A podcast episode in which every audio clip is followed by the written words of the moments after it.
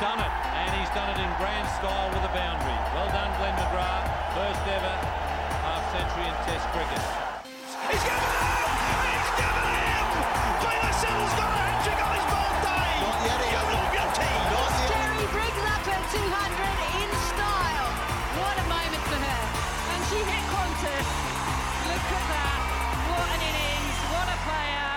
Welcome to another episode of the Community Game Changers podcast, where we sit down and chat with community cricket volunteers from across the country and share some amazing initiatives that they have brought to life in an attempt to help other sporting club volunteers bring to life ideas at their club. In this week's episode, I sat down with National Community Cricket Award finalist Nathan Fitzpatrick, who is a local teacher and the junior cricket coordinator at the Bendigo and District Cricket Association in regional Victoria. We spoke about a range of topics across junior cricket, which includes how the association takes a role in connecting clubs to schools, how they host blast centres and loops in their local clubs, everything to do with rep cricket, as well as their new girls program. After this episode, I think you'll agree junior cricket in Bendigo is in safe hands. Welcome to the podcast, Nathan. Thank you, Talia. Thanks for having me. Now, I heard about you from the Cricket Victoria Community Cricket Awards, where you won two awards that night. You won the Young Volunteer of the Year, which is actually my favourite award from in terms of where we get our um, our nominations, and you also won Volunteer of the Year award. How was that? It was good. I definitely didn't go there expecting to win both. I had a little inkling I might have won the young volunteer, but then to, to win the main one at the end was uh, I, I had too many beers to um, wasn't expecting it. And then you, and that makes you an automatic finalist for the top across the country, which is pretty amazing. yeah, no, when a couple of those emails come through, that was yeah exciting. And uh, there's to be honest, there's a lot of people that do a lot more than me, so I was very uh, privileged to be, I guess, in that conversation. And yeah, it's a great night and really enjoyed it. It is my, as I said, it is one of my favorite uh, new categories that we've included the last couple of years. And it's amazing the applications that we get for it from people. Uh, for anyone who doesn't know what the category is, it's anyone under the age of 25 who's um, doing some off field work. And the applications that we get for it are absolutely incredible. And yours was the same. So thank you for taking the time to have a chat. And we're going to hear a little bit about you. First up, for those who don't know where Bendigo is, uh, tell us a little bit about where you're from and the Cricket Association. Yeah, so Bendigo, Central Victoria, about those around Australia, it's about an hour and a half north of Melbourne. Um, BDCA is probably one of the, I'd say, one of the bigger comps in country Victoria. I think Geelong probably stand above at the moment, but we like to think we're, we're right up there. Um, 10 team competition, and yeah, I think slowly becoming a, a really, really strong competition in, in Victoria. And how did you get involved in the association? Um, I know a couple of the people who are already on the board, and they do a terrific amount of work, and a couple of them are at my club as well. So one of them was the junior coordinator last year, and he stepped up to be the secretary of the league. And so he was on the phone to me saying, "Do you want to fill that role?" And took a bit of time to twist my arm, but eventually he got me, and no, I had a had a really good time. It was, it's great. I do a little bit of work in the junior cricket space anyway, so then to do it from a from a BDCA level and, and see all the work that all junior coordinators across the comp are doing is is awesome as well. And what kind of stood out about that role? What was the uh, the draw to doing it at an association level rather than a club level? Probably, I guess, with uh, COVID hitting last year, and I, I do a little bit of coaching with Northern Rivers um, in the rep space in Melbourne and that sort of thing. And that with that being wiped, sort of like, what am I going to do with myself this uh, this summer? But not doing that. Um, so I guess that was a little outlet for me. It turned into nearly a full time job, um, but I guess it's yeah, it's rewarding to see some of the stuff you try and implement come to fruition and, and be successful. You know, I think we try a lot of things and you know they don't never quite get to where we want them to get to, but um, some of the stuff that we tried to implement this year was successful, and it was great to see from a, from a league point of view that we're able to produce some quality cricket and some quality competitions. And what were you doing at club level? Were you volunteering there as well? I have. I wasn't um, as such the last couple of years. Um, I've I coached a little bit and captained a little bit and done a little bit of junior stuff. I sort of just float around whatever role that needs to be filled. Um, as I said, there's people that do a lot more than me, but I'm happy just to, to jump in wherever needed. And what does the junior coordinator role at the um, Bendigo and District Cricket Association entail? So, what does it actually oversee? There's a fair few dot points when they sent it to me as the uh, key performance indicators. Um, but I guess making sure that the all the junior competitions, fixtures, grounds, all that sort of thing is organised, and I guess pre pre season is the the main part. The probably the three or four weeks leading up to the season, organising who's got teams in what age group, and some teams are like we're not sure. Some teams are you know pull out you know the last minute because we're not sure. So it's a bit chaotic in those couple of weeks leading up to the season. But I guess once it gets underway, you can probably go into cruise control a bit more. But then you have the rep space where we play in the Northern Rivers Shield, which is against Shepparton and Goulburn Murray and Murray Valley and Seymour competitions there. So that's um, we have a big week there in January, and then I guess once that's over, then it's all looking at medals and trophies and, and getting everything organised for grand finals. So have have some sort of time off here and there, but the phone the phone doesn't stop throughout the week. What was it that attracted you to the junior space? Um, I'm a teacher myself, so I spend a, a, fair bit of time with with young people, and I really done it, as I said, I've done a bit of coaching with juniors over the last couple of years, and I guess at that age they're they're very keen to learn, they're very keen to grow and improve, and to I guess to see that is quite rewarding for you to work. You know, you're not going to change everyone, and you're not going to turn everyone into Australia's next best cricketer, but I guess if you can see a little growth amongst junior cricketers, you know that that's something that warms the heart, I guess. What does the junior space look like in the association? So just share with us about like how many kids there are, how many clubs, teams, all that kind of space that you oversee. Um, so we have about 14 teams in our junior competition. We have a couple that come in from other competitions that are around Bendigo.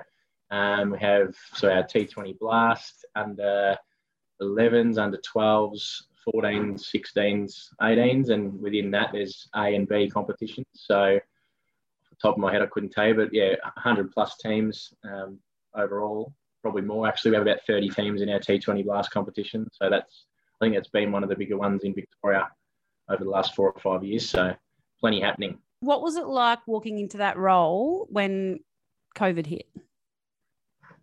Yeah, with plenty of Zoom meetings. Um, which which meant I didn't have to go out to too many meetings. But um, yeah, I think everyone was a bit up in the air about what was going to happen. The season got delayed by about a month, and I guess yeah, I had plenty of questions coming in that I had no idea how to answer them or what the answer was, and that wasn't due to lack of experience. That was just to do with we weren't sure of the landscape of the season.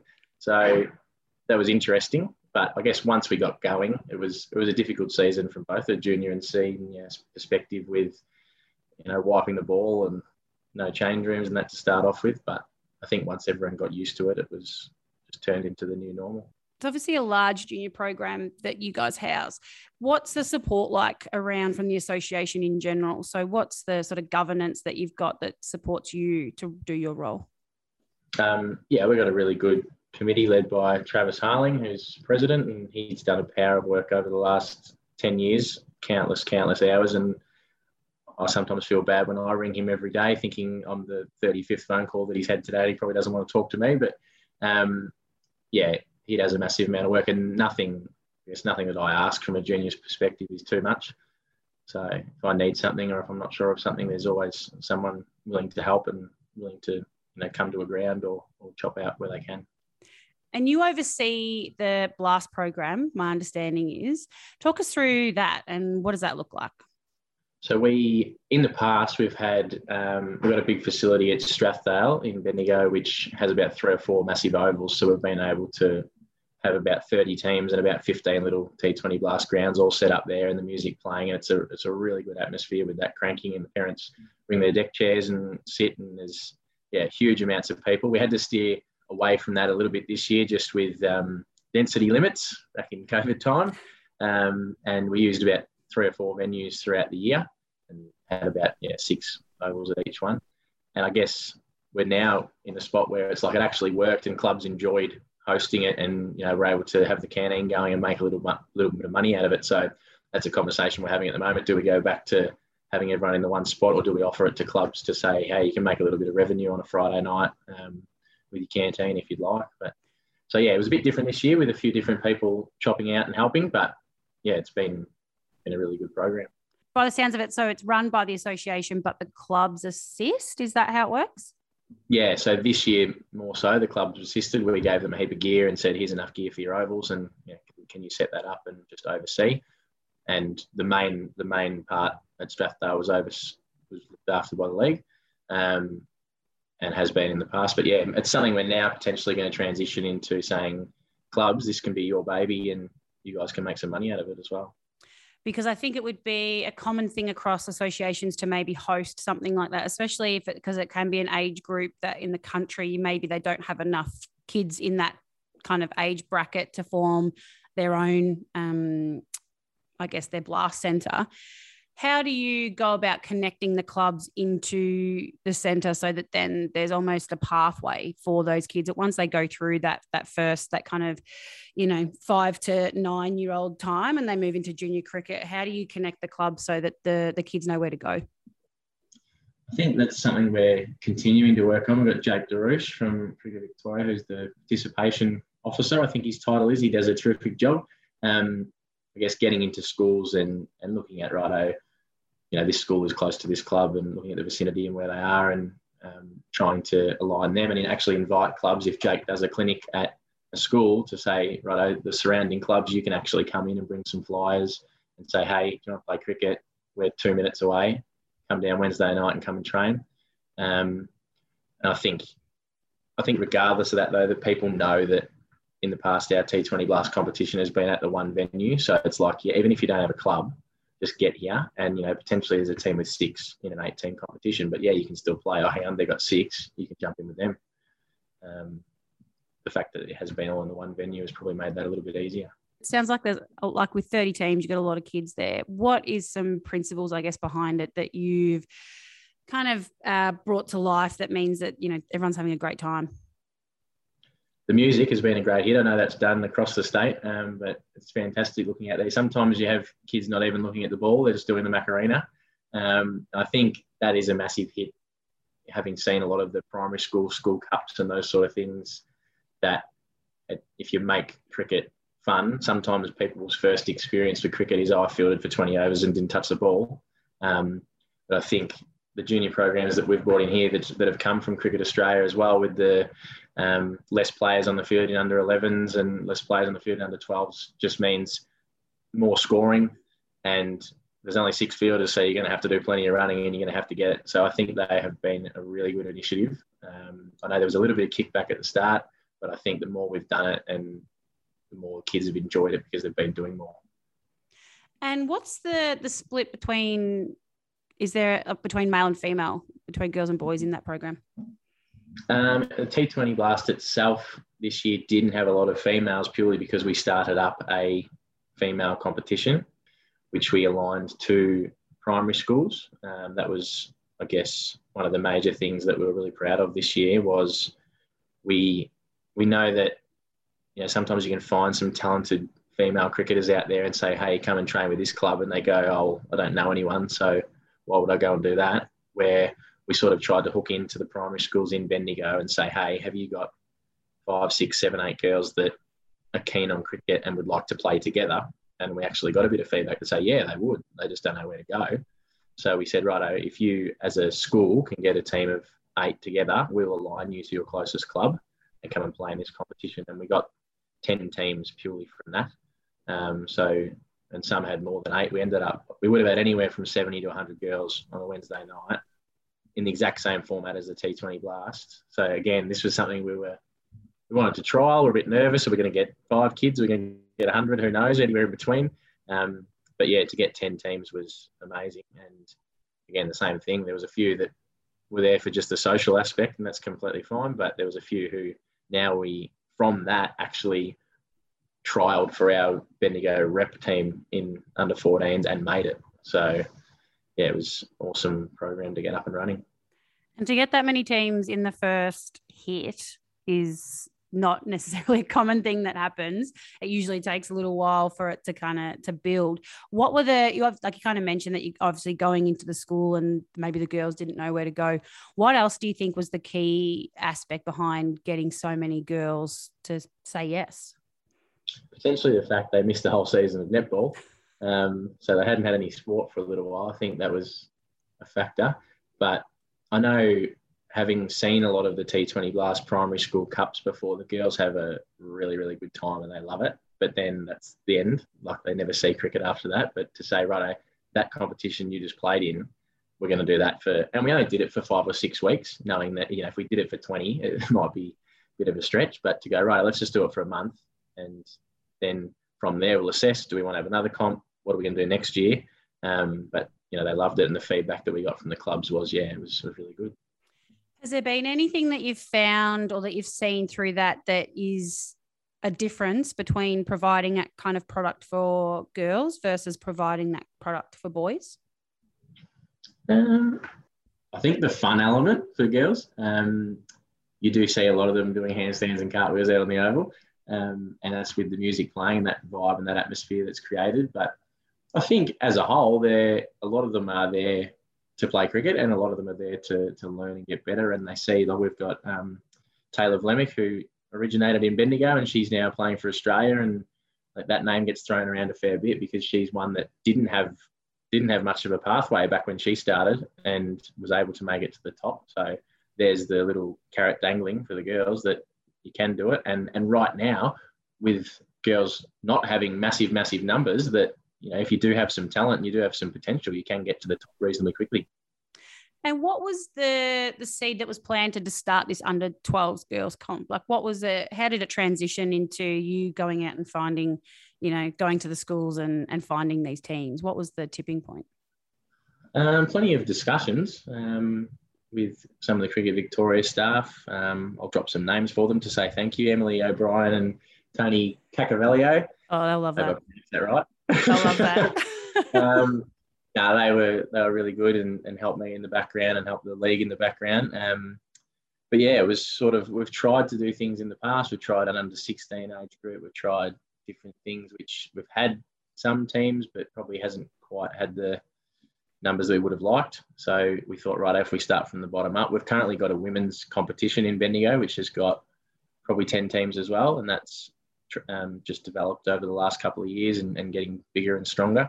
So we thought, right, if we go the bottom up approach and hopefully now that we've got those 10 teams that, you know, not all of them are going to keep playing cricket, we get that. But if we can keep 50, 60, 70% to then transition into an under 14 competition um, and, and play, you know, similar to that under 11 format that the males are now playing where softer ball and, and slowly initiate them into proper cricket, then we can now begin to have a pathway.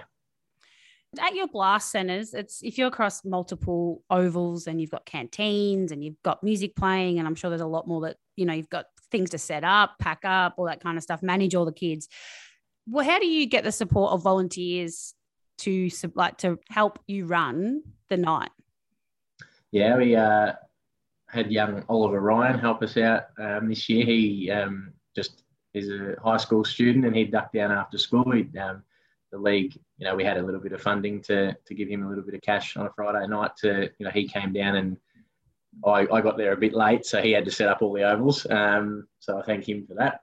But yeah, he he got there straight after school and spent an hour setting everything up. But we had a good little system that yeah, once your game's finished, you just you the two teams that are playing on that oval just pick up the cones, pick up the stumps, and, and bring them back to headquarters. So yeah, I guess once you once you get it running, the first one or two weeks, obviously it's just making sure everyone knows what they're doing. But once it's once everyone knows the format, then it, it runs quite smoothly.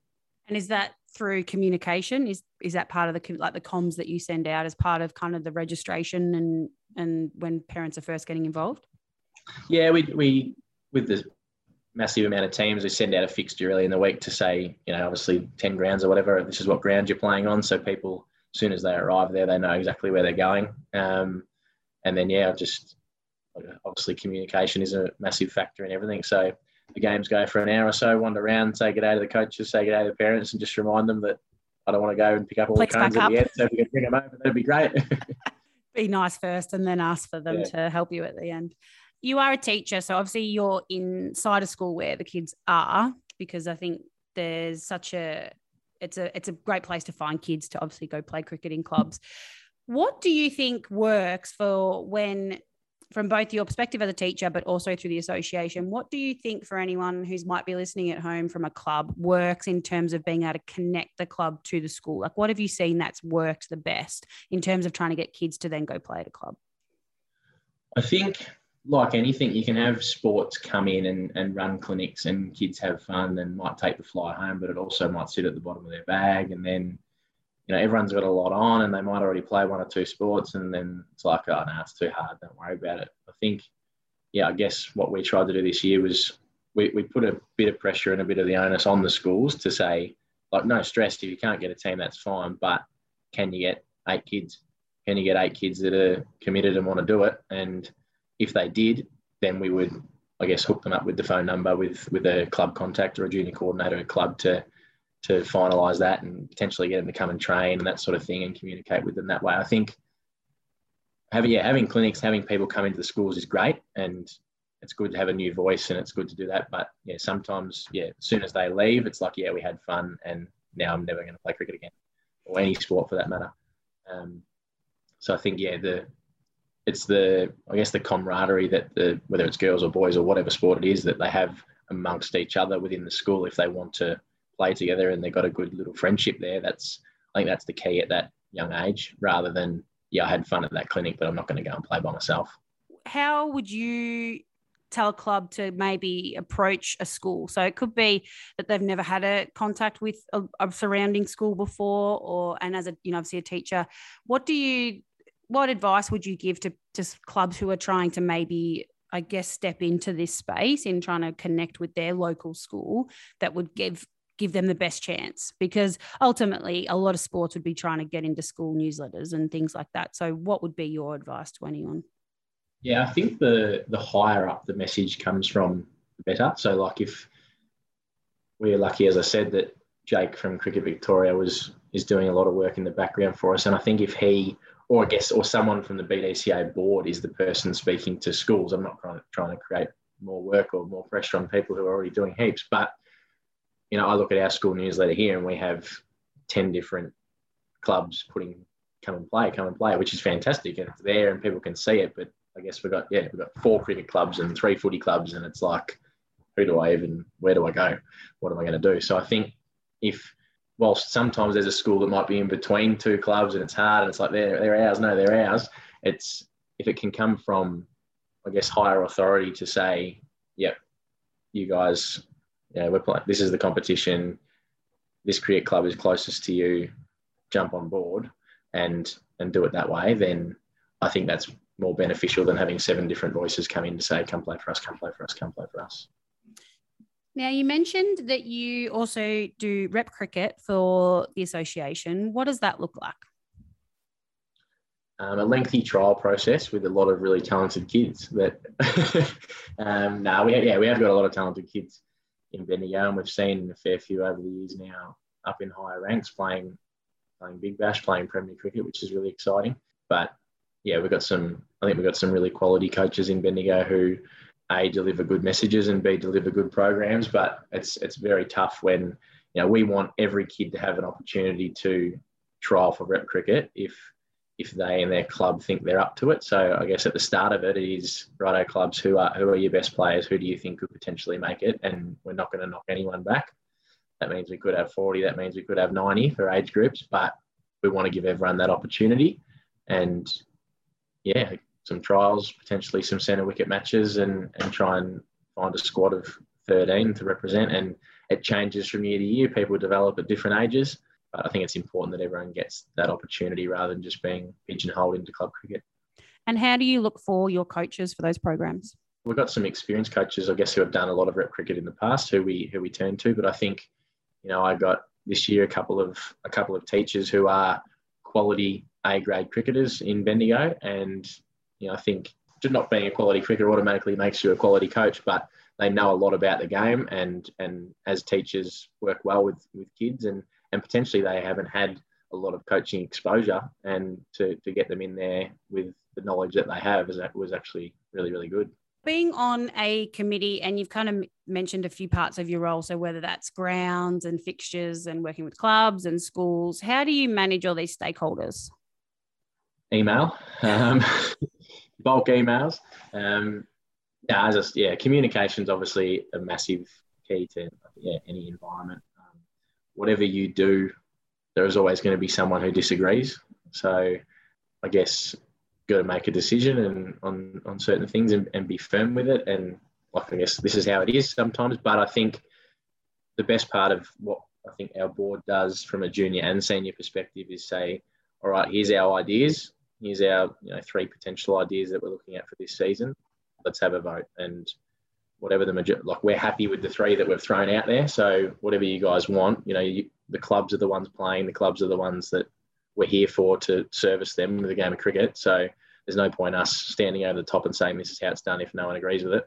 So yeah, I guess we we, we do do a bit of a majority with clubs and what do you want and how do you want the season to look and how do you want things to run and, and their feedback is is what drives us.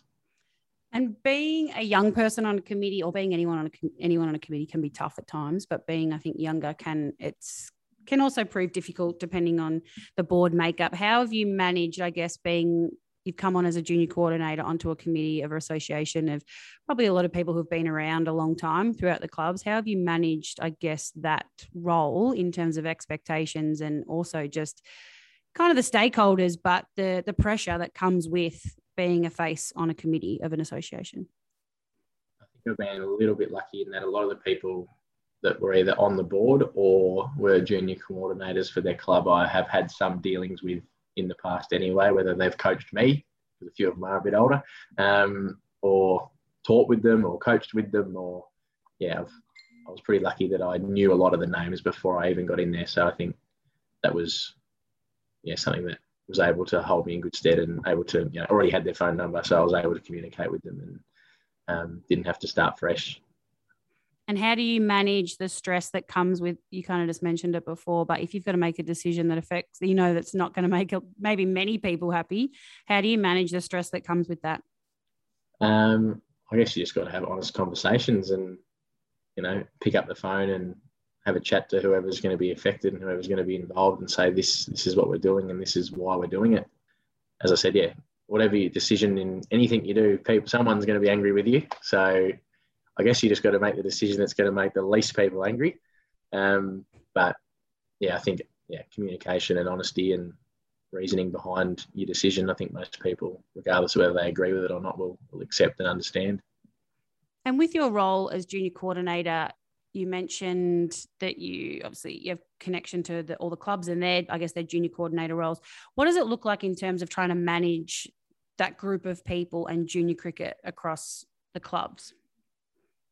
Yeah, I think like all of our junior coordinators have been have been really really good, and if they ever had a question, they just got straight on the phone, and they I guess they probably in essence do a lot more work than me. I just sort of filter down information to 14 different clubs, and then they've got to work out all their teams within their club. So I don't uh, don't envy their job at all, but yeah, I think we're really lucky that we've got a lot of quality people that I guess their first port of call is to to communicate and ask. Um, and and work together really well. And just we're all here to make cricket enjoyable for for the juniors that we've got. So we're all here for the right reasons. From watching, I guess, from an association level, have you noticed anything from the junior cricket space that clubs might be struggling with?